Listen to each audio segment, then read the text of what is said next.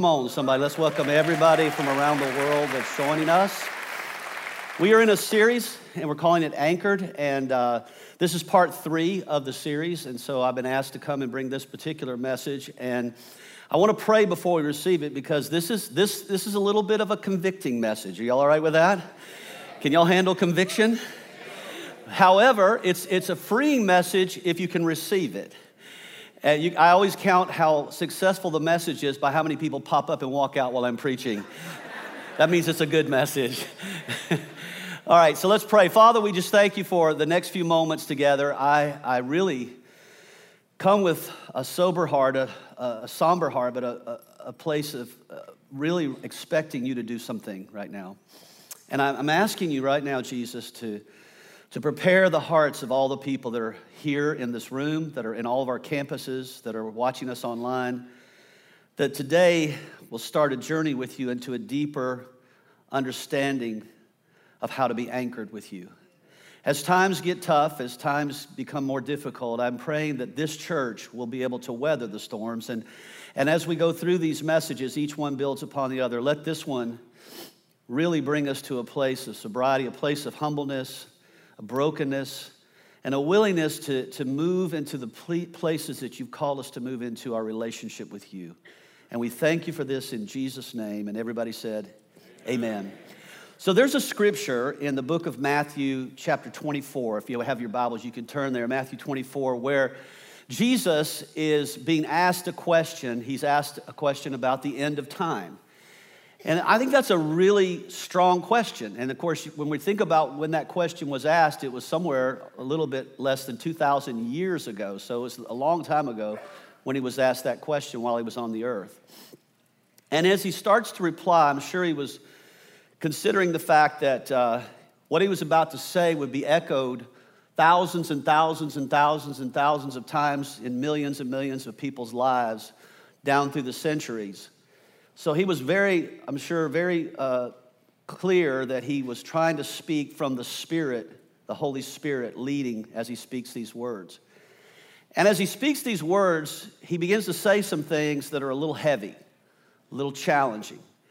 And I'm going to read them, and I want you to pay, I want you to, I want you to kind of go in there with me. Just imagine yourself hearing these words from Jesus in Matthew 24.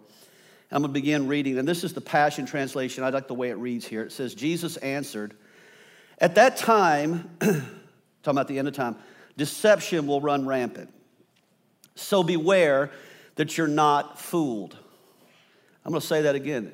So beware that you're not fooled. One of the jobs of a preacher, a pastor, or a leader of a church is to keep you in a place where you're not fooled, where you're not being deceived.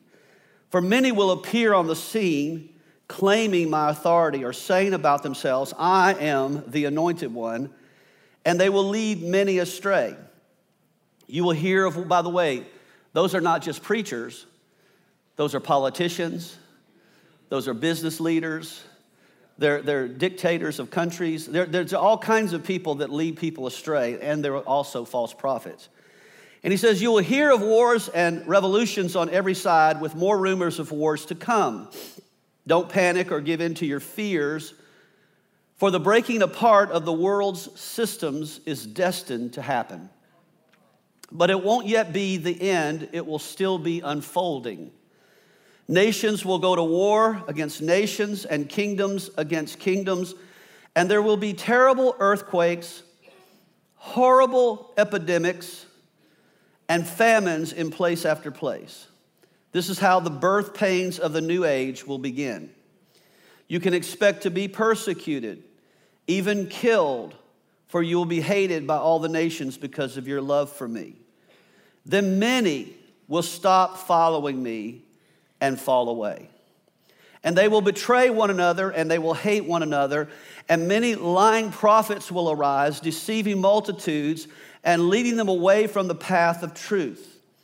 There will be such an increase of the sin of lawlessness that those whose hearts once burned with passion for God and others will grow cold. But hold your hope firmly to the end, and you will experience life and deliverance. Now, there's four things that I've observed in that scripture. First of all, I asked this question Could we, right now, be living in the beginning of this prophecy? What do you think? Do you think we could be in the beginning of this prophecy? Do you think that maybe this is starting to unfold right now before us? Is it possible that we could be living in the beginning of this? The second question is not question, but statement is it seems like one of the keys is deception. Deception will be the main tool of the enemy. Now, the, the, the, here's the thing about deception when people are deceived, they don't know they're deceived. How many of you believe, now, I don't want you to, to get crazy about this, but how many of you believe it's possible you could be deceived? Let me see your hands. You believe it's possible. Everybody that's not raising your hands, you're already deceived. you're deceived that you can't be deceived. All of us can be deceived. And that's why we have to have this anchor called the Word of God, the truth of God's Word, to anchor us to truth, even when everything around us seems to be saying the opposite. The third observation is the goal of the enemy is to destabilize and disconnect people from God. That's the whole goal of Satan. His whole goal is to destabilize anybody that's a follower of Christ and disconnect them from God. I believe that part of this whole experience that we've had over the last two and a half years with COVID has been a destabilization and a disconnection for many people. I believe that many people that once went to church, served God, believed in God, now have de- been destabilized. They've been disconnected because they went a while without going to church and then they just got out of the habit of it. And now, at best, they might watch it online every once in a while. Then the fourth observation is only people who are anchored are going to make it. Wow. That's the, that's the theme. The theme of this series is anchored. In other words, if you're not anchored, it's possible that you'll be in this category of being deceived and or falling away. And the reality of the church is during COVID, we lost across the nation about 50% of the church. People that used to go to church that no longer go to church. Literally every week to this day, 200 churches in America are closing their doors. Now, it's hard for you to imagine that in a church like this because you see all these people and you think, well, it's not happening here, but it could happen anywhere. It's not just uh, little churches, it's big churches. And there are many churches that are just a shell of what they used to be just from one pandemic. What are we going to look like when another pandemic comes? that's worse than COVID? What are we going to look like if the economy crumbles and we have problems paying our bills or meeting our needs? What are we going to ha- what are going to happen if there's some kind of a war with our own country? Are we going to panic and destabilize or are we going to be anchored? And so Jesus is trying to prepare the church for these difficult times. And, and it was a sobering time because we all, we don't want to think about those things. We, we don't want to think about any thought of some trouble that we might be going through. So as a result, sometimes we just kind of live in fantasy world. We go home, we turn on a Hallmark movie, we sit there with our drink and we just, oh, da, da, da, I don't want to hear any of that. I don't want to hear any of that. Until finally it hits us that we in fact have been destabilized ourselves. Now, here's what I know. I was here Saturday morning, yesterday morning. I, I, you know, for those of you that know me, know that for years and years, I, I led prayer on Saturday mornings, and and and when we transitioned a couple years ago, we transitioned that to, to Wednesday nights. But I'm an old, I'm a creature of an old habit. I, for me, if I'm preaching, I got to come in here and I got to feel what's going to happen in here before it happens. So I just came over here by myself yesterday, and I was standing here praying, and one of the things the Lord began to show me was that there is an anchor that's missing in a lot of people's lives. And here's the third anchor. We talked about the first one being Jesus, the second one being uh, the truth, the Word of God. Here's the third anchor the fear of the Lord. When was the last time you heard a message on the fear of the Lord? If you've ever heard one at all. I had Pastor Chris of uh, Hamilton Mill, because they're all preaching this at their campuses, text me yesterday, says, have you ever preached on this before? And I said, Oh, many times. Many times through the history of our church, over the 32 years of our church. And he says, Because I've been a pastor for years and Christian for years, I've never heard anybody preach on this. And he says, It's not a common theme in the church because it's, it, it, it weeds through, it purges the church. Y'all ready for a purge? You know, here's the thing about a purge a purge is healthy, but it's painful. But you have to go through that in order for you. You understand if you're a person who exercises, no pain, no gain. If you're just kind of going around, you don't ever have to breathe hard, and you never have to do anything, and you never have to lift any weights that are beyond you. Eventually, you'll just you'll not do anything. They'll be you're just wasting your time. Amen. All right. So here's the thing. There's a scripture in the Bible in Hebrews chapter 12 that kind of sets this tone. Now we're in the New Testament, and in the New Testament, the, the writers are trying to prepare the church for what's coming. And here's what the writer of Hebrews says, and most people think it's Paul, but there's no actual proof that it's Paul. But here's Hebrews 12, verse 25. He says, Be careful that you do not refuse to listen to the one who is speaking. All right, so let me ask you, let me just say this. Be careful this morning. Be careful online. Be careful that when the Lord speaks to you today, that you don't listen to him, that you shut him down. Don't, don't do that. For if the people of Israel did not escape when they refused to listen to Moses, the earthly messenger, we will certainly not escape if we reject the one who speaks to us from heaven. When God spoke from Mount Sinai, his voice shook the earth. But now he makes another promise. Once again, I will shake not only the earth, but the heavens also. In other words, a lot of what you see, we always blame it on the devil or the atmosphere or the, the, the, the economy or politics or, uh, you know, climate control, all these things. We blame a lot of those things. We don't ever consider that God could be shaking the earth. I'm going to say that again. We, we don't ever consider that it could be God shaking the earth and allowing things to happen to shake out. And here's what it says it says, this, it, once again, I will shake not only the earth, but heaven itself. This means not all, that all of creation will be shaken and removed. So that only, everybody say only, only. unshakable things will remain.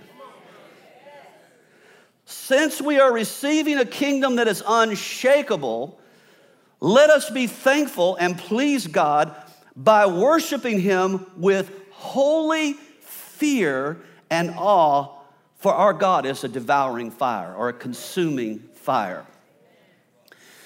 So, as I was praying yesterday, the Lord took me back to an experience I had. Now, what I'm going to share with you is going to reveal some things to you about me, but it's also going to reveal some things to you about the church. And some of you that are new to the church may not know what I'm about to say is about this church where, where this church came from. So you're, you're going to have to make a decision. Can you, help, can you hang on to this? What I'm going to talk to you about is something that supernaturally happened to me. And when it happened to me, and I'm, I'm a very practical person, I, am a little skeptical of some of these people that are, you know, into the supernatural. I, I've been to a lot of supernatural meetings where people just fall down, kind of give the, you know, they just fall on the ground, but they're really not falling out in the Lord. They're just people are pushing them down or blowing them down or you understand what I'm saying. I mean, I've had some experience where, where it's just, I can tell it's not the Holy Spirit, it's just people, you know, wanting to try to manifest the Holy Spirit. So I've been in those kind of meetings, but I also been in some real spiritual Holy Spirit meetings. And some of you have been in these meetings and some of you have not been. So I'm going to take you into one I went to. Back in 1996, I'm pastoring this church. Victory. We're six years old. We started in 1990. We're probably about 800 people to 1,000 people at the time. And I'm really trying to get God's heart and mind for the future of our church. And I'm praying for God to really awaken the people. We're coming every Saturday morning. At that time, I think at that time I was just praying by myself on Saturdays before we had a, a concerted prayer together. And I would come and I have these amazing experiences in the, in the old sanctuary down at the V2 building where I would just, you know, spend all day Saturday either in prayer or the word or just getting ready. I, this was back when I would do all my sermons on Saturday right before Sunday. We can't do that now because everything's got to be produced. Back then, we just had preaching. You just took notes. There was no, you know, none of this stuff. No lights, no cameras. It was just raw preaching of the word, and you better take some notes on your own, you know. And so I'm, I'm praying.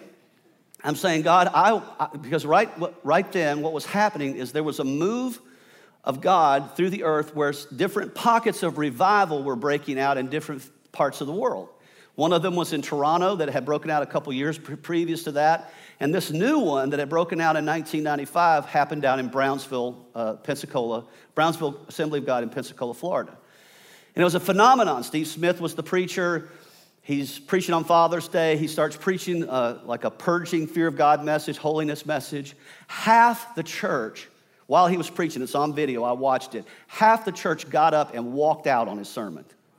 They were so upset that he was preaching such a strong word. But that night, he called for, for a gathering to come back Sunday night because he said, I believe God's about to do something big in this church. And so a lot of people came back, and this revival, this supernatural revival, broke out in the church that lasted for almost seven years, where they met four times to five times a week every night from about seven till midnight for seven years. And thousands and thousands and thousands of people came from all over the world just to this little church in, in, in, in uh, Pensacola, of all places. What I learned through that right away was God, he, he doesn't have to pick the big cities for the revival to break out. He, you know, he chooses wherever he wants to break it out, and then when it breaks out, the people just come to that place. And, and so I told our staff, I said, we got to go down there. So we got in a car one, one week in 96 It's been going almost a year and it was in hot it was really going good and we drive up to the driveway on thursday afternoon and there's a line of people at least a thousand people lined out the door down around the corner on the sidewalk with their tents their sleeping bags their water coolers everything i felt like this was like a you know a football game that where people were you know they were they were getting ready for the football game and i walked up and i said what is this they said well Tomorrow night's when the revival starts, Friday night at 7. But if you get to get in the building, you have to stay here overnight and the next day to get into the building. And there was no special pastoral passes or entry, entry places where you can walk in the side door. You had pastors had to stand out there with the people. And so we were all standing there and we said, okay. So we went and a couple of us got a room so we could kind of uh, split up our time of sleeping and we were sleeping out there on the sidewalks. And, and sure enough, Friday, Friday night comes, and there is such an atmosphere, such an expectancy. So God moves, people get saved by the hundreds. People are baptized. Friday night was baptismal night. Some of the most crazy. I mean, we have Playboy playmates getting in the water, going down, getting saved, coming out and saying, you know, God had delivered them. You have former prostitutes, you have former actors, you have people, famous people from all over the world coming and getting saved. It was amazing. And about midnight, it's winding down. Now it's about half full. People have left. And our team is still there. We're just hungering for God. And I'm walking down the aisle, kind of towards the altar. And I'm about this far from the baptismal, from the altar. And there's an usher standing there. And he starts walking towards me. And I, I heard the Lord say, He's going to come pray for you. He's going to come pray for you. So as I'm walking to him, I get about this far from the usher. He's standing about where that water baptism is and he stretches his hand, and as soon as he stretches his hand towards me, he doesn't touch me, he's not anywhere near me. The power of God hits me so hard. Now, this is where you got to shut down the mind for a minute and open up your heart. The power of God hits me so hard, I fly back about 10 feet in the air. And I fly backwards like this. I don't fall down, I don't give a courtesy drop. I mean, I'm out. I go back. I'm conscious, but I go back hit the ground. My head hits the, the side of the uh, pew. There, they have pews in this church. Hits the side of the pew, and it went pow, it made this ra- really loud noise. Now, about that time, I'm saying, God, thank you for giving me a hard head. There's sometimes you need a hard head. And I, I didn't, it didn't really hurt me. It didn't hurt me. I didn't, I didn't, but it seemed so dramatic, people thought this guy is out. So they came running over to me, some of my team and, and, uh, and some of the ushers, and they, are you okay? And I'm very conscious. I'm not, I'm not unconscious. And I said, yes, I'm fine. I said, but there's only one problem. And they said, what? I said, I can't move. And they said, you mean you're paralyzed? I said, no, I'm not paralyzed. See, I can move my arms and my legs. I just can't get up. I'm, I'm, I'm plastered to the floor and I can't get up. And I said, I don't know what, what is this? And they said, oh, this happens from time to time. He said, and, and one of the ushers said, just stay there for a moment. Let God do what he's doing. Just do, let him do his work in you. He's, he wants to do something in you, and, and he knows if you get up, you'll miss it. So he's gonna, he's gonna keep you down there until you get till you obey him, till you, till you listen to him. So I just laid there and shut my eyes, and literally 15, 20 minutes went by, and God started speaking to me about, you know, just the fear of the Lord, all these different things. And one of the things he said to me, he said, the missing element in the American church today is the fear of the Lord. That's what he said to me. And it came time, you know, they wanted everybody out, so they had these uh, special uh, people that they, they hired. They were all dressed like Harley Davidson riders with their vests and their tattoos and their long hair. And they were like the church bouncers that bounced people out of the building because it had gotten so late. So they came over, and first it was my staff. They tried to pick me up, they couldn't pick me up. There were four guys on my staff could not physically pick me up. I, I was I was plastered to the ground. They could not physically pick me up. So they got this guy, and three of them pried me up just enough so he could get his shoulder underneath me. And he starts to press up to me. He gets me about as high as this pulpit, and then both of us go flying back. And now he's plastered to the floor. I know some of you are like, what kind of church is this? what, what is this? Y'all all right out there?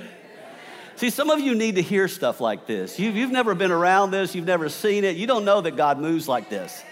You've only been in churches that stand up, sit down, say a few prayers, go home. You don't experience the fullness of God. So I'm, I'm laying there. We lay there for another probably 20 minutes. And finally, the, the, the, the, presence of God lifts enough so that we can get up, but really can't walk. So they have to put me in a wheelchair.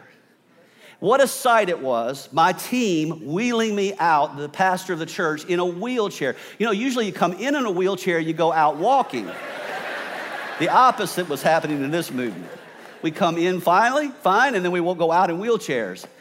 And it took me almost the whole night to kind of come down from this pre- the presence of God. And when the presence of God is on you so strong like that, it is a high like no high you will ever get from drugs or alcohol or anything else. It's, it is a spiritual high. And all you, can t- all you can do with that is just try to just yield to it. Try to yield to it.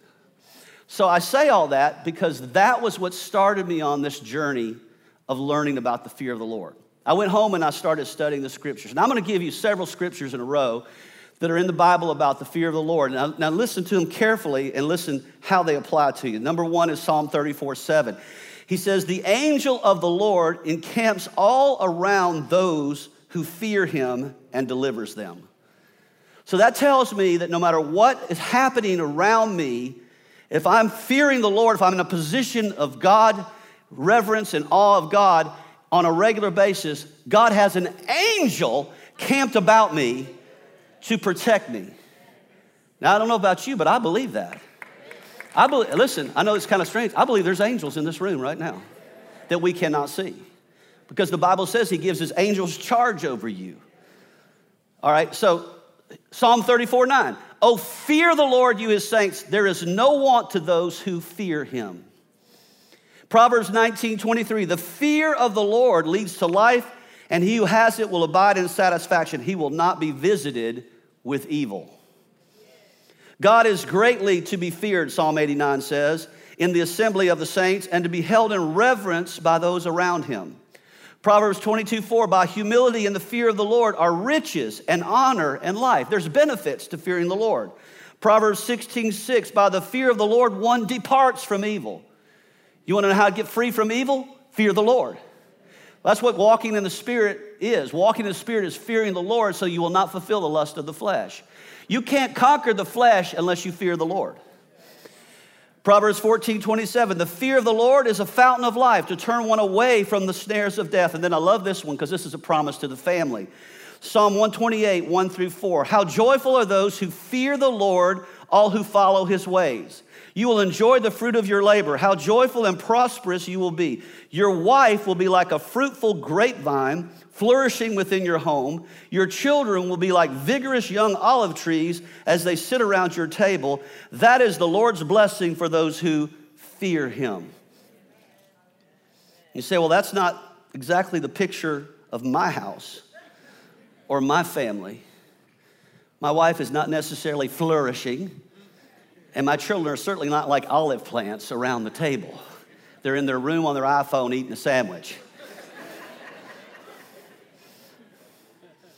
That's because the, anytime you see a divorce, a brokenness in family, children backsliding, falling away from God, anytime you see that, it comes back to this one thing there's no fear of the Lord. The presence of the fear of the Lord is not in the house. It's the job of people that have a home, that have a family, to fear the Lord. It's, it's, it's for the sake of their family, for the sake of their children. All right, so as I'm reading this, I, I, I asked Lord, okay, give me a download. What does it mean to fear the Lord? It's not to be afraid of the Lord. What does it mean? It comes from a Hebrew word, yara. And it literally is translated awe, respect, reverence, and worship. Awe, respect, reverence, and worship. In other words, he's saying that there is a constant presence in your life where you, in awe of God, you respect everything about Him, you reverence Him in your lifestyle, and you live in such a way that demonstrates the fear of the Lord. All right, so now I want you to think about that in your life right now, your life.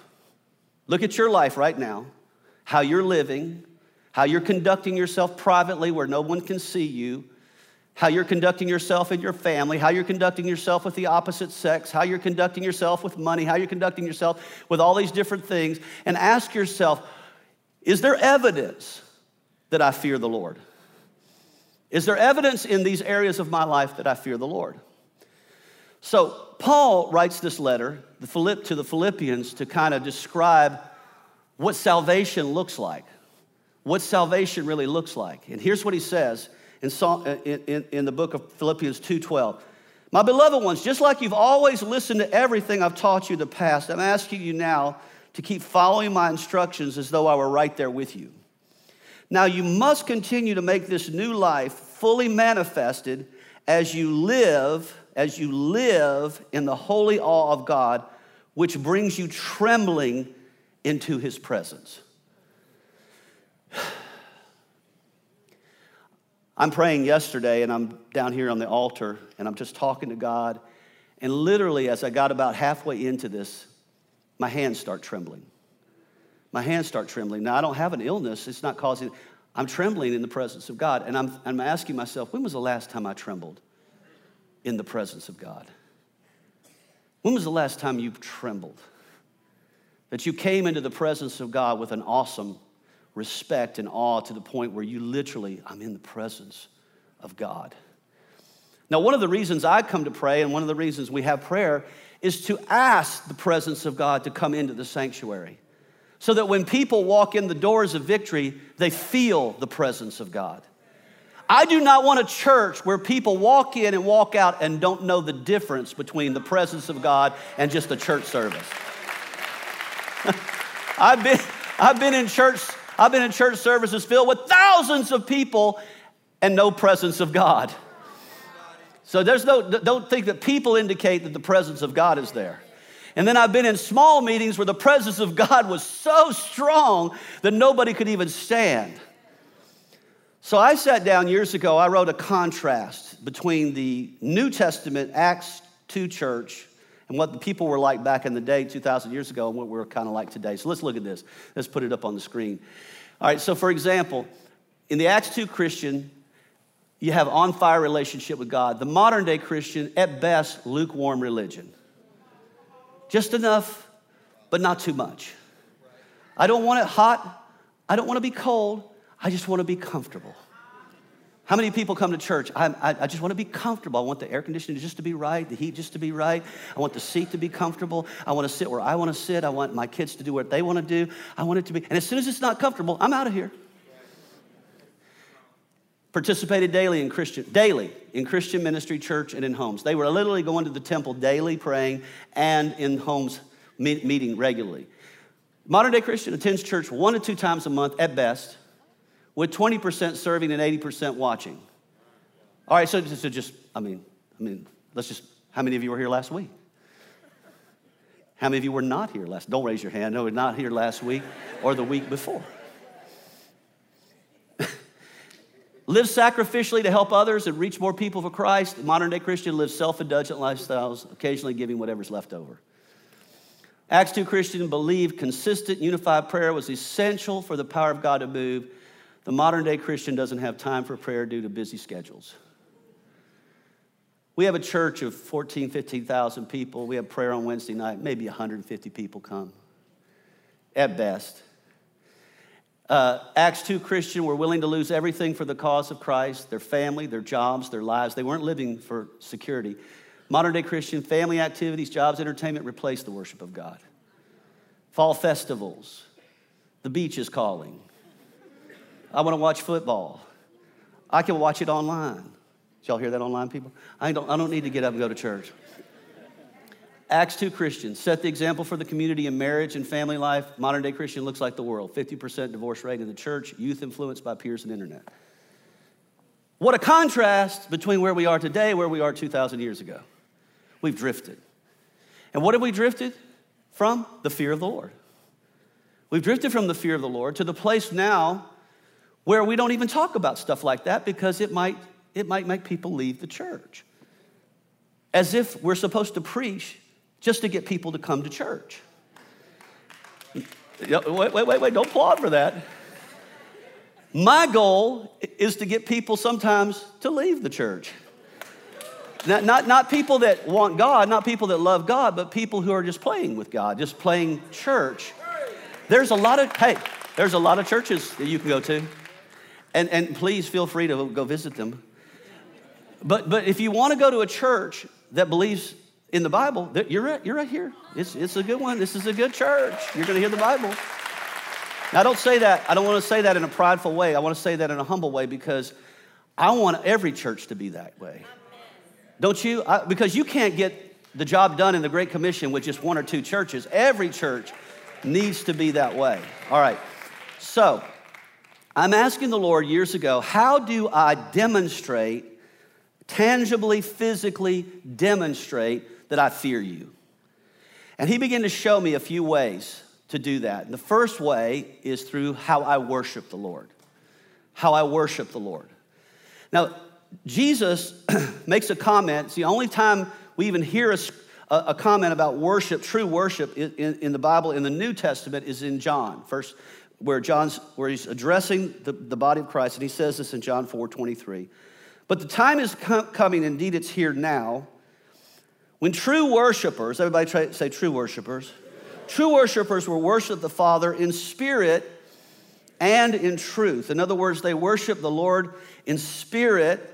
They, they, they yield to the Spirit, they're yielded to the will of God, they're yielded to, and they worship Him in truth, meaning that they worship the Word of God over all of other words.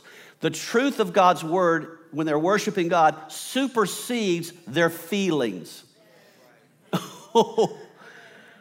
What would the church look like if we were more submitted to the word of truth than we were to our feelings? How many of us make decisions in life based on how we feel about it instead of what's actually true? All right, so he says, True worshipers worship in spirit and truth. The Father is looking for those who worship him that way, for God is spirit. So, so those who worship him must worship him in spirit and in truth. Now, when I say the word worship, most what comes to mind? Most people, what comes to mind is going to church and singing songs. But worship is far bigger than just going to church and singing songs. Amen. All right, so let me give you three thoughts about what worship looks like. Pure worship. Number one, you can you express worship through what's called your devotional life. Your devotional life is what you do in private with God when no one's watching he, you know, he, he would tell us that there's th- a few things that you need to do to demonstrate you really do reverence God. So the first place is your word life, you, how you read the word, how you pr- look at the word on a regular basis. So what I've learned is if I'm going to worship and reverence God, one of the first things I need to do in the morning is get into the word. Get into the Word before I read the newspaper, before I listen to the radio, before I listen to my favorite music, before I start looking at my, my, my job things. I'm, I get up early enough to, to get into the Word. Now, in order to do that, for some of us, we have to go to bed earlier. So, part of the starting point of the next day deter- is determined by what you do the night before.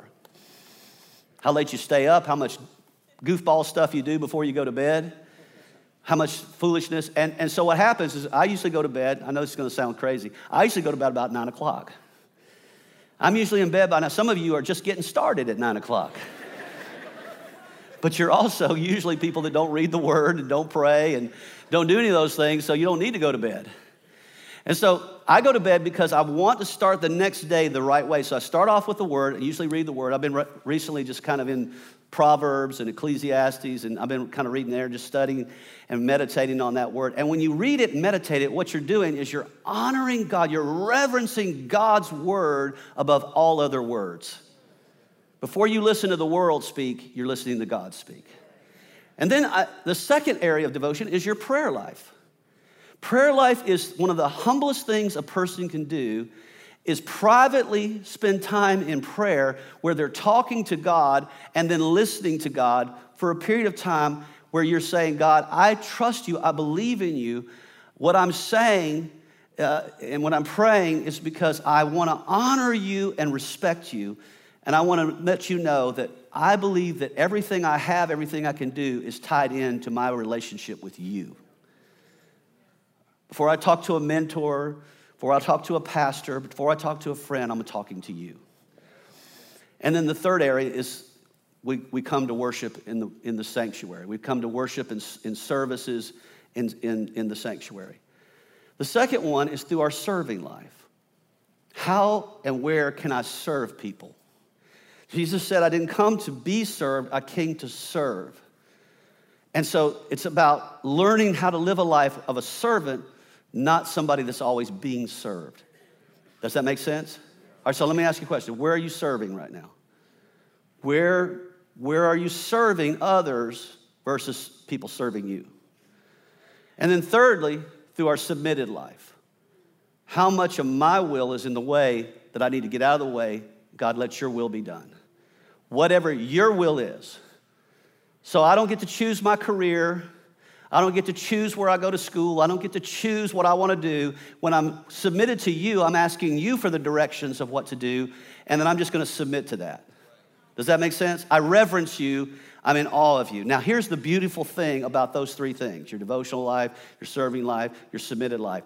That's why, now listen to me carefully, that's why God created church. He had church created. And the church was designed to start the first day of the week. This is Sunday. You know, Sunday's the first day of the week. It's not the last day, it's the first day. And it's the first day of the week we give the first day to God. We give it to God. Now, this is people who fear the Lord. You give it first to God. I, I come to the church, I sacrifice my comfort of staying in my home, in my bed, or going to some uh, activity I'm gonna get up, I'm gonna take a shower, I'm gonna get the kids ready, I'm gonna get in a car, I'm gonna drive to a building where I'm saying to God, I'm gonna sacrifice what I wanna do for the sake of letting you know you're first in my life. You're first. And I'm sending the message to my children and to their children and to their children that you have to be first for life to work. I reverence you. And not only do I reverence you and worship, I don't come in and just sing songs. I lift up my hands. I lift up my heart. I worship you. I don't just stand there with my hands in the pocket looking around at everybody. I am worshiping God. And then when it comes time to serve God, I'm serving you first in my local church. So I find a place of serving, not just attending. I find a place, well, nobody's coming to me. Why are you waiting for somebody to come to you? You initiate the serving, you find a place to serve. Can you believe that pers- people would come to church, worship God, but never serve anybody? So, Sunday was no longer for us, the day we got saved, Sunday was no longer a day for us anymore. It was the Lord's day. And the Lord's Day meant we give first to everything. We give them the first of our money, we give them the first of our time, we give them the first of our service before we ever work a job. We offer this up to you as a statement, God, we fear God. We reverence you. We reverence you in everything that we do. So Sunday was never like an hour and a half in your home. You come to church and then you serve in another service. So you serve one and you go to one. Serve one, go to one. You say, that's just asking a lot of your children. Our chil- my daughter grew up in a church where she was in church four times service, four services in a row. So don't give me this thing about two services. Come on, somebody. where, where was she, what was she doing? Was she'd go to children's church? Then she, eh, sometimes she'd go to middle school, depending on age, and then she'd serve. When she wasn't, wasn't in the service, she was serving somewhere. You're not going to just sit in the back somewhere and color, color a book or look at a video. You're going to serve somewhere because we are serving people. We fear the Lord. We fear the Lord. I'm not training you to just attend church, I'm training you to be a person who fears the Lord. All right, so that's the first area. The second area we reverence God and show fear is our body. Now, this is where it gets a little dicey. because there's a lot, you know, we just had this big, big election, and a lot of people voted for certain candidates based on abortion. Abortion. And here's the cry of those who want, they really, really fervent about abortion. It's my body, and I don't want anybody telling me what to do with my body. Okay, so what happens is when you start taking down that route, you are definitely announcing to God, God, you're not ruler over my body. You're not ruler over my body. I am the ruler over my body. And when people make these stupid statements like, there's not enough room in the bedroom for the government and you, what kind of stupid statement is that? Coming from people who preach the gospel, representing to people that it's okay for you to have an abortion. Now, I'm just using abortion as an example, but there are thousands of other things we do in our body that has nothing to do with abortion that we still have to deal with.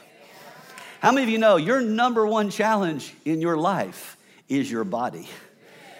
Your number one challenge because there, there are things that your body wants to do that God is telling you not to do. They're not healthy for you to do. Y'all all right out there? That's why When you come to God, I'm to read some scriptures, to burn you a little bit. When you come to God, this is what it says. And so, dear brothers and sisters, Romans 12, 1, I plead with you to give your bodies to God because of all that He's done for you. Let them be a living and holy sacrifice, the kind He, God, will find acceptable. This is truly the way we worship Him. So when I came to God, my body was, I just did whatever I wanted with my body before I came to God. And when I came to God, one of the resistances I had with God was my body. I said, God, I love you, I believe in you, but I can't change this stuff going on in my body. And God said, You can't change it, but I can. And the only way you ever break free from the lust of your flesh and the control of your body is you have to submit your body to me. You have to come unto me. And once you do that, it's an act of worship. You're putting your body literally as a living altar sacrifice to be holy and acceptable, which is my reasonable service. Then he says this in 1 Corinthians. We, we haven't got into it yet. 2 Corinthians 7 1. Because we have these promises, dear friends, let us cleanse ourselves from everything that can defile our body or our spirit. Now, notice he says body or spirit. Because when you defile your body, it also defiles your spirit. Now, here's what most people don't realize there's three parts that, you, that make you body, soul, and spirit spirit, soul, and body. Before salvation, here's, here's the rank in your life body, soul, and spirit. When you get saved, it turns upside down. Now it's spirit, soul, and body. Your body's under the control of your spirit. Walk in the Spirit, and you will not fulfill the lust of the flesh. You will not fulfill the lust of the flesh. So he says, get rid of anything that causes your mind or your body to be defiled. Anything you're watching on movies or TV or videos, anything you're listening to in music, anything that's feeding into your spirit things that are not godly. Amen. So we've been watching a movie. I don't know about you, but sometimes we're watching a movie, it just seems like an innocent romance movie, and all of a sudden, bam, they start breaking into sex. They're about to have sex. Now, it may not be visual sex where they take their clothes off, but they're, they're not married and they're about to have sex. And they're all, they, it's like, isn't it funny when people meet each other? The first time they meet each other, they kiss each other, they start tearing each other's clothes off. Like, that's real life. Like, we're such animals, we can't control ourselves. We just got to tear each other's clothes off. That's the only way we can have a relationship. It's amazing. And, and so we're watching this, and as soon as that happens, we got to either turn it off, or if we, if we like the movie, except for that part, we fast forward through it. Because I can't watch anything that my little daughter growing up can't watch. If she's an innocent person, I need to be an innocent person. Y'all all right with that? So we had no R-rated movies. We didn't, we didn't watch stuff like that. In fact, stuff started going sideways. We'd get up in a movie theater and walk out. We walk out of unholiness. Some people walk out of holiness, some people walk out of unholiness. Now, he gets a little bit more specific in this last verse, and this is one that hurts a little bit. 1 Corinthians 6 15. Don't you realize that your bodies are actually parts of Christ? They don't belong to you. Should a man take his body, which is a part of Christ, and join it to a prostitute? Now, the word prostitute is used in that particular translation, but what it was really just saying, join it to somebody that you're not married to. Join it to somebody that you're not married to. So it's not just a female prostitute. How many know males can be prostitutes? And a more modern day would be a hoe, just a hoe. You ain't nothing but a hoe. Having sex with people you're not married to. That's what you do. Now, I'm sorry. I'm really sorry. Because there may be some of us that are hoes in the room right there. I'm sorry.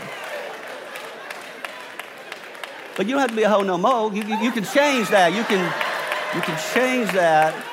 But look what he says happens. Look what he says happens when you join yourself to somebody you're not married to. Should I do this? He says, never. Everybody say never. never.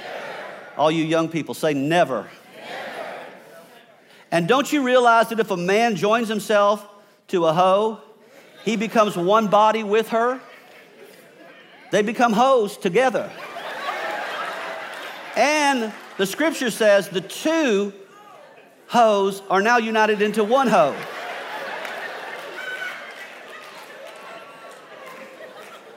You become defiled. But the, you know why we're laughing so hard? Because we all see ourselves in that scripture. We all, oh my God. But the, but the person who's joined to the Lord, fearing the Lord, is one spirit with him. So here's what you need to do when you're getting in a, in a place where there's possibilities of sex run! Flee! Run. Run from sexual sin. You're dating somebody, they start putting the move on you, get out of there. And now I'm talking to guys these days and they're telling me, you know, Pastor, it used to be we were the guys always putting the moves. Now the girls are putting the moves on us. In the church putting the moves on us.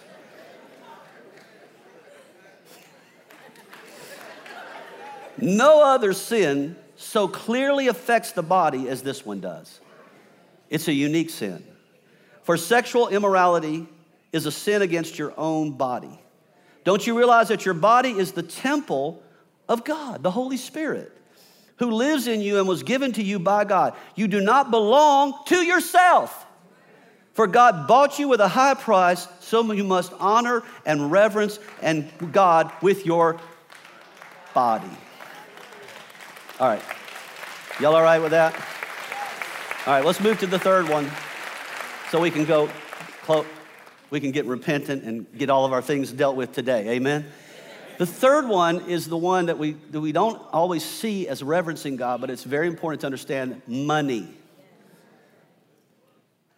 money, currency, money, moolah, cha-ching. We have all got to learn this principle about money because money is the number one competitor for people's hearts. That's why Jesus made such a big He talked more about money three times than any other subject in the Bible, 2,450 verses on money. There's nothing more talked about than money. And yet, many people that, that go to church, love God, still don't know what to do with their money. Still don't know how to think about money, don't know how to handle money. So I'm, I'm a brand new Christian. I don't know much about money. I'm, all I knew about money was money cometh and money goeth. I was like the Bible, talk about Haggai, where it's like, or Hosea, where it says you're just like a person who earns on money and puts it in his pocket with holes. And it just kind of goes in and goes back out. How many of you have ever been like that? You, not, maybe not now, but you've been like that, where you just, how many of you have wasted a lot of money? Let me just see your hand. You just wasted money. Okay. So God tries to straighten that out, and He says, okay, here's, here's the thing you have to understand about money money is trying to get you to worship it. It's a god, it's a mammon. Mammon was an actual god in the Old Testament that people would worship. Were, it was made out of gold that they would worship. They worship the spirit of mammon. That's why Jesus said you can't serve God and mammon. You can't serve the spirit that's on money. There's a spirit on money that you cannot serve. You have to break that spirit from controlling your life from the very beginning. Now, once man sinned, a curse came on the earth. And that curse had to do with how well you would do in the earth. Curse, part of the curse is sickness, part of the curse is poverty. How many of you know poverty is a curse? But see, some people don't understand this that sometimes blessing without proper understanding can also be a curse. Sometimes you can be so blessed that you, you forget God. He said, The desire of other things, the lust of things in the earth, the wanting of things enters in, chokes the word, and makes you unfruitful in your life. So God puts it in his word from the very beginning. He starts this process of how to break free from money. And he starts this thing where you worship God not only with your time, not only serving, not only with your hands and your lips, but you actually worship him with your sustenance. You bring something to the Lord. In that day, most people did not have currency in the Old Testament. They had lands, they had crops, they had animals. So they actually brought physical crops, animals, whatever the first of everything they had, they brought it to the Lord. And then eventually, when currency came into play, then currency became the part of how people worship God. And if you read carefully through the Old Testament, they, they had so many times of bringing offerings to the Lord that they generally annually gave somewhere between 26 and 28% of all they had to the Lord with all the extra offerings. So you get tired of a building fund offering, just remember that, okay? Because they were bringing offerings all the time, almost every week, and a lot of sacrificial offerings for their sins. They were having to make offerings for their sins, and because they sinned a lot, they had to bring a lot of offerings. Can you imagine how many animals you'd have to have to keep up with all your sins? Think, aren't you glad we don't have to offer up animals anymore for our sins? Aren't you glad about that? We'd have to have a whole farm of lambs. All right, line up the goats. I've been bad last night. And so now now it's a free thing that we do with God that says to God, I reverence you. And so, this whole thing about tithing, giving the first of all your increase, it was instituted not because God needed our money, He wanted to make sure that we weren't worshiping things. So He said, I'm gonna, if you give me the first, then I'll take care of the rest. I'll bless the rest. But if you're withholding the first, that means you think you're the one that's making the money. You're the one that's increasing yourself. You're the one in charge. It's my money and I want it now.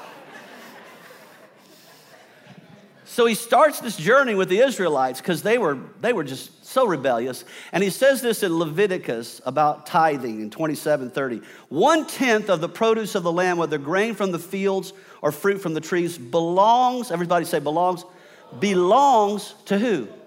To the Lord. And must be set apart to him as what? Holy. He just tells us that the tithe, the first 10% of your, re- of your income, is not just something to be treated lightly, it's holy. And when you reverence God, you put it aside and give it back to the Lord.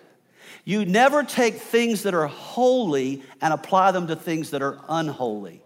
When you take things that are holy and apply them to unholy things, it curses the unholy things.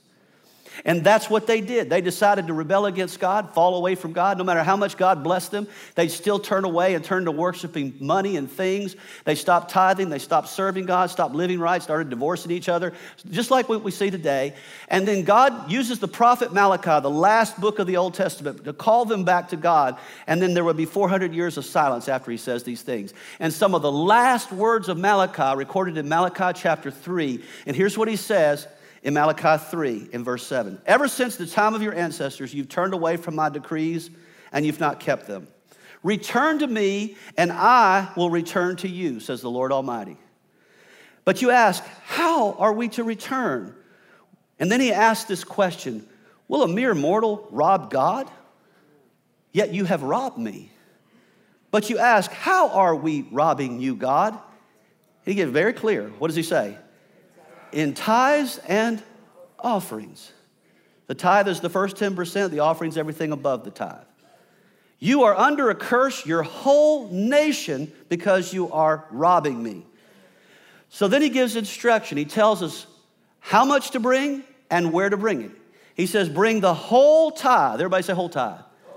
The whole tithe, you don't split it up, give it to different places. The whole tithe goes to one place, and where does it go? To the storehouse. What is the storehouse? The storehouse in that time was the temple. Now it's the church. It's where you're spiritually fed. It's where when you have trouble, they're there to help you, and you are there to help them. It's a mutual back and forth. If you give your tithe to a TV preacher, you call him when you get sick. If you need counsel for your marriage, go to him. Get on a jet airplane and fly to him and let him counsel you. If you're giving your tithe to your grandma over in Ethiopia, then when you have problems, go see her. She's your storehouse. Wherever your storehouse is. My storehouse is the, hand, is the church. It's always been the church. Wherever I go to church, tithing, that's just, that's an elementary giving to God. First 10% of everything I'm increased. And you say, well, do you give before taxes or after taxes? Depends if you want a before tax return or an after tax return. Depends how you want to do it. I give him the first. I don't look at the taxes as anything more than a bill. It's just another bill. I mean, I could put the car note in there and the house note. After all those things are paid, then I tithe, or do I just pay the bills? And but I tithe off the first. So I always tithe off the top of everything. Tithe the first ten percent, and then he says, "This is what he says." and he says, uh, he says, You're cursed with a curse. Bring the whole tithe to the storehouse. There be food in my house. Test me in this, says the Lord Almighty, and see if I will not throw open the floodgates of heaven and pour out such blessings that there will not be room enough to store it. But then he goes a step further. On, and just a few verses down, on the day when I act, says the Lord Almighty, they will be my treasure possession. He's talking about people who are obeying God and their families and their ties, everything. I will spare them just as a father has compassion and spares his son who serves them. And you will again see the distinction between the righteous and the wicked, between those who serve God and those who do not. Now, I'm going to say something that's going to be strong, but listen to me carefully. If you've heard the word on tithing and you just disobey him, listen, you don't fear God. You don't fear God. The only way you can really demonstrate the fear of God is everything the word says for you to do, you do it. You obey it. You might mess up, you might do some things wrong, but you come and repent and then you get it right back right again. Amen. So, when I got saved, I started learning this. I, I, here's what I've learned. Even when I made very little money, as long as I gave God the first of everything, God put his hand on me. God put his hand on my job, my finances, my, my family, all these, his hand was on me. So I decided I don't know about you, but it's for me and my house, we want God's hand on us for the rest of our lives. So I don't tithe to you just when things are good. I tithe whether they're good or bad. The first fruits of all my increase don't belong to Bank of America or Ford Credit or somebody else. I don't fear them, I fear you. I don't fear my bills, I fear God. And what I've learned is if I keep God first, there's always enough to take care of all those things. Always. Always. He said, Prove me if I will not do this. Oh, you're you're kind of clapping, but there is a real possibility that people go to church today in America and they don't tithe. They give, but they don't tithe. They don't serve. They don't reverence God. And yet, they think everything's fine with God. And I'm here to tell you that, that, that what we're missing right now in modern day society, and especially in the modern church, is we're missing the fear of the Lord. We're missing the fear of the Lord. So, I'm going to do something that's going to be a little awkward, a little unauthorized. It's not going to be something you normally see, but I want you to see it and then I'm going to ask you to follow, to follow suit. And so, in order for me to demonstrate this properly, I'm going to have to come down on the floor. So, this is not going to always be the best on the camera. I understand that. So, all of you that are watching us on camera, you'll just have to deal with it. It's, you just, you see it a lot better if you were in the room.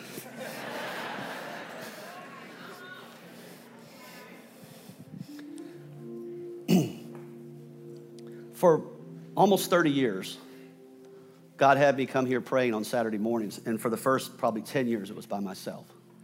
And then eventually people started joining me. And I began to realize that in that prayer, God began to do things in victory that I could never do in my own strength, could never do.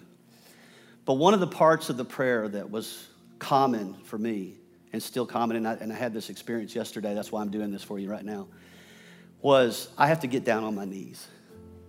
And it's not comfortable when you're 65 years old you know, your joints are aching. I'm down on my knees, but I got down on my knees and put myself in a position of humility and lifted my hands, and I just started talking honestly to God.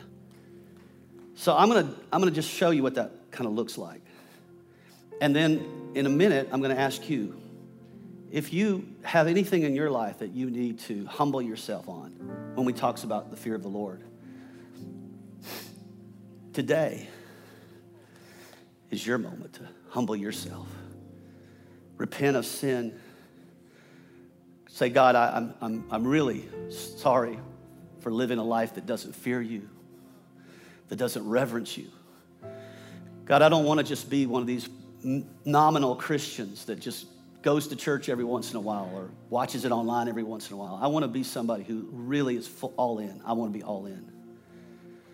So forgive me if this is so unorthodox that it makes you uncomfortable. But this is how I, I don't pray like this, I pray like this.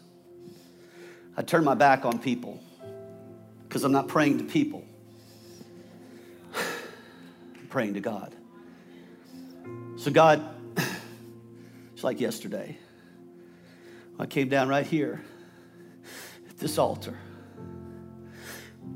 Now I'm in front of people, but God, I want to just for a moment shut out all the people that are in this room. And I want to talk to you and let you know I want a clean heart and a right spirit. And I want you, Holy Spirit, to come now and begin to do a purging in my life.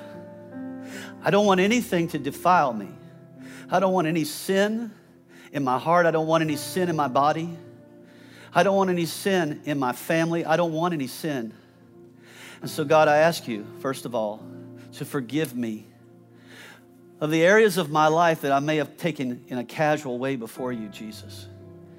Sometimes I feel like I'm living right, but I know that there's areas of my life that are still not where they need to be. Some of it's my devotional life, God. So, Lord, I just put before you this, this day my body, and I offer it up to you as a willing sacrifice. That every day from this day forward to be holy and acceptable in your service. I offer up my mind to be renewed and transformed by the power of your word, and I offer up my holy, my human spirit to be fully submitted to you, Holy Spirit. And I just invite you to come now and burn out any of the chaff that's inside of me, God. Anything that's wrong, anything that's sinful, anything that's deceptive, anything that's harming me or harming others, God. Deliver me from any bitterness or wrath or clamor or anger. Deliver me from anything that's sinful in my life, God. Cleanse me. Holy fire. Burn in my soul everything that's not of you, Lord. I want to live pure before you, Jesus, every day of my life. And I lift my hands to you and surrender to you. Let's just lift our hands to Him right now. I lift my hands to you, Jesus. And I worship you.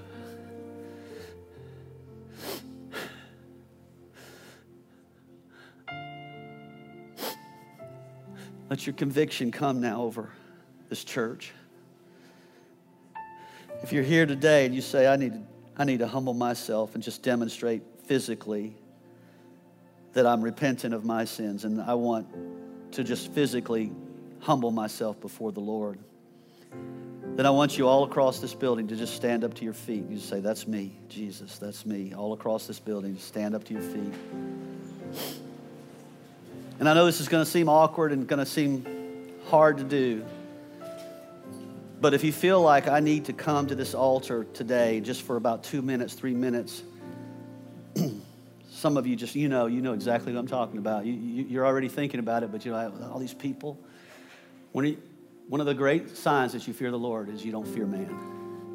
You're not afraid of what people think about you. You're just saying, God, meet me at this altar. And today, some of you are going to get free from some stuff. Some of you are going to get delivered from sins in your life. Some of you are going to get delivered from just a lukewarmness or casualness to your life.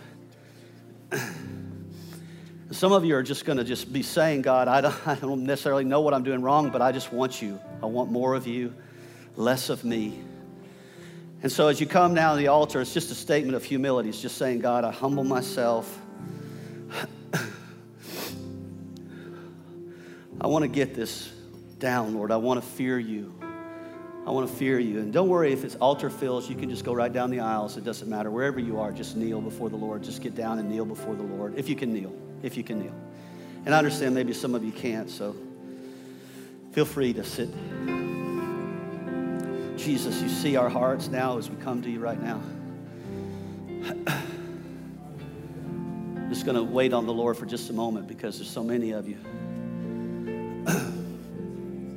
What the Lord is doing in victory through this series is He's purging us of all the worldliness and all the deception, getting us in a ready place because things are going to get rough coming forward. And, and I, I don't know about you, but I want to be ready for that. So, God, you see all these folks that have come down to this altar. Now, meet them right where they are. You know exactly what's going on inside their lives. You know every private moment. You know everything that's been happening with them. And so we come now as an act of humility to just get our lives in the right place with you. So let's just say this.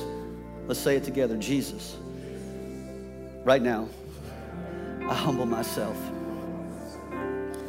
I ask you to forgive me of my sins and begin to burn out of me anything in my heart that's defiled. I want my heart to be right with you, Jesus. So I ask you to create in me a clean heart and a right spirit. Don't take your Holy Spirit from me. Put your Holy Spirit in me, Lord. Today I submit myself to the Lordship, not just the Savior, but the Lordship of Jesus Christ. You are my Lord and my Savior. And Lord, I submit myself to everything that you desire, everything you've designed for my life to experience. Today, I reverence you. I fear you. Every day, more and more, reverencing you, fearing you, being in awe of you. I thank you for these things. Now just lift your hands. Just lift your hands.